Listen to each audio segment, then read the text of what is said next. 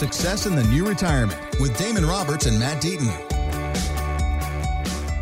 And this is the Success in the New Retirement podcast with Damon Roberts and Matt Deaton. My name is Mark Owens, and it's all powered by Acute Wealth Advisors. All the information you can find it at successinthenewretirement.com. Tax hike, another one coming. President Biden wants to raise taxes on businesses and high income earners, but economist Diana Furchtgott-Roth tells the Cheddar Financial site that the timing is very questionable. We need to decide what state the economy's in. We were just told that the economy is in a terrible state and that we need a $1.9 trillion stimulus package. So if it's in a terrible state, we don't want to be raising taxes.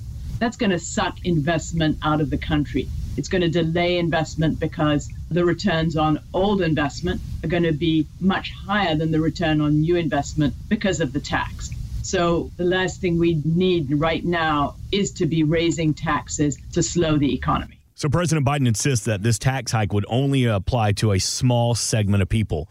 Is that the truth, or what are you thinking about this new possible tax hike? The hard thing about anything that politicians say is it's usually just the tip of the, the iceberg as to the the effects it's going to have on the overall economy and, and on the effects it's going to have on the American people.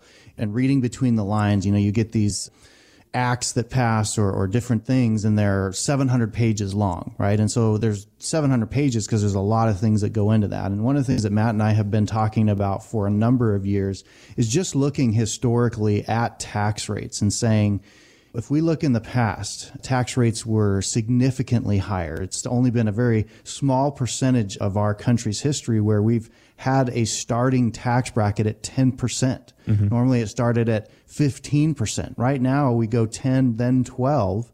So now, if you're a married couple with your standard deduction at being almost twenty-five thousand dollars, you you know, hundred thousand dollars you can make, and you're still in a twelve percent tax bracket. And so, you know, for a number of years we've been in these low tax brackets, but our debt continues to rise. And she just mentioned this trillion-dollar stimulus package. And so, where do taxes going to go? If you're a betting man, it doesn't take much to say taxes are likely going to go higher. And then you marry that with the statistic that says that 47% of our government's revenue comes from income tax. It's very unlikely that we're all not going to pay more taxes down the road, but we've been preparing for retirement like we're going to pay less in taxes in retirement because our income is going to come down.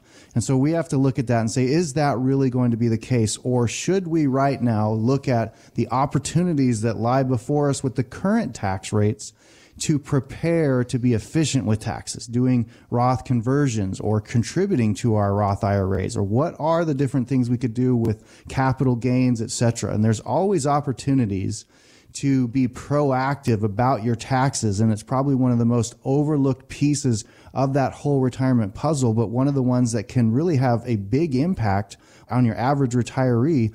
If we can put five, ten thousand dollars back in your pocket every year, that's going to make a big difference because of tax planning. And those are the types of solutions that Matt and I are looking at and have been looking at for a number of years with our retirement clients is helping them be efficient in all areas, but especially with those taxes because most people come in with 60, 70, 80% of their portfolio in 401ks and IRAs. And guess what? Those dollars have never been taxed. Yeah, They're going to be. I mean, if you caught what Damon was saying there, he was saying that your income is likely going to be lower in retirement, but that doesn't necessarily mean you're going to be paying lower taxes, right? If taxes go up, if you're in the 10 or 12% right now, you could still be making around that income or even less but you potentially could be in a 15% tax bracket just because we go back to the way it used to be, mm-hmm. right? And so it reminded me of like I told, I mentioned it earlier in the story that we're kind of in the process of moving, and so a couple months ago, my daughter got in an accident and crashed her car, and so we are like, well, what are we going to replace it with? So we said, okay, let's get a truck.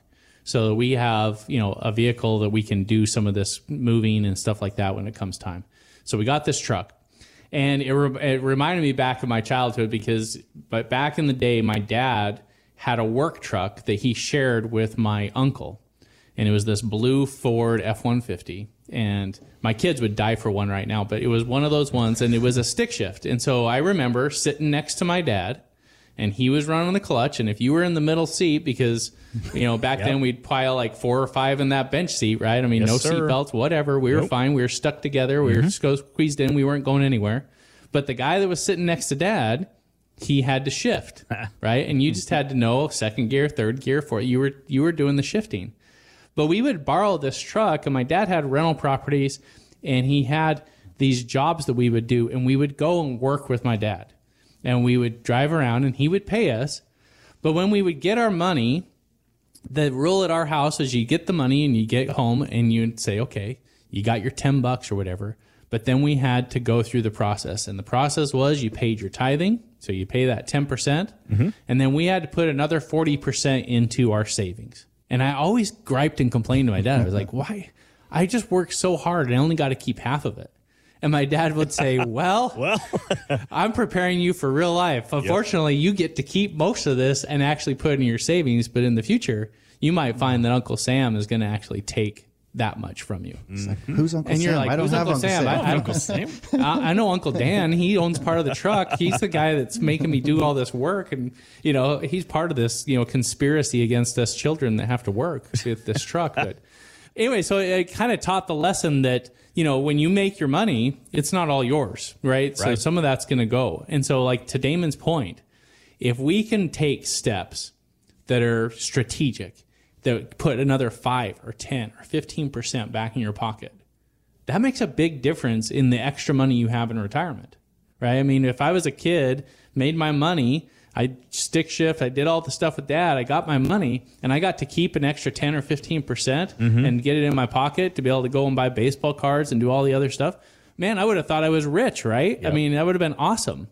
I mean, fortunately, my dad had me saving money for college and for the car that I wanted. But at the end of the day, if we can just be more efficient with your taxes, that is going to be huge because it's going to get you that extra money that can make the difference in having the luxury and the fun items in retirement versus being on a pretty tight budget.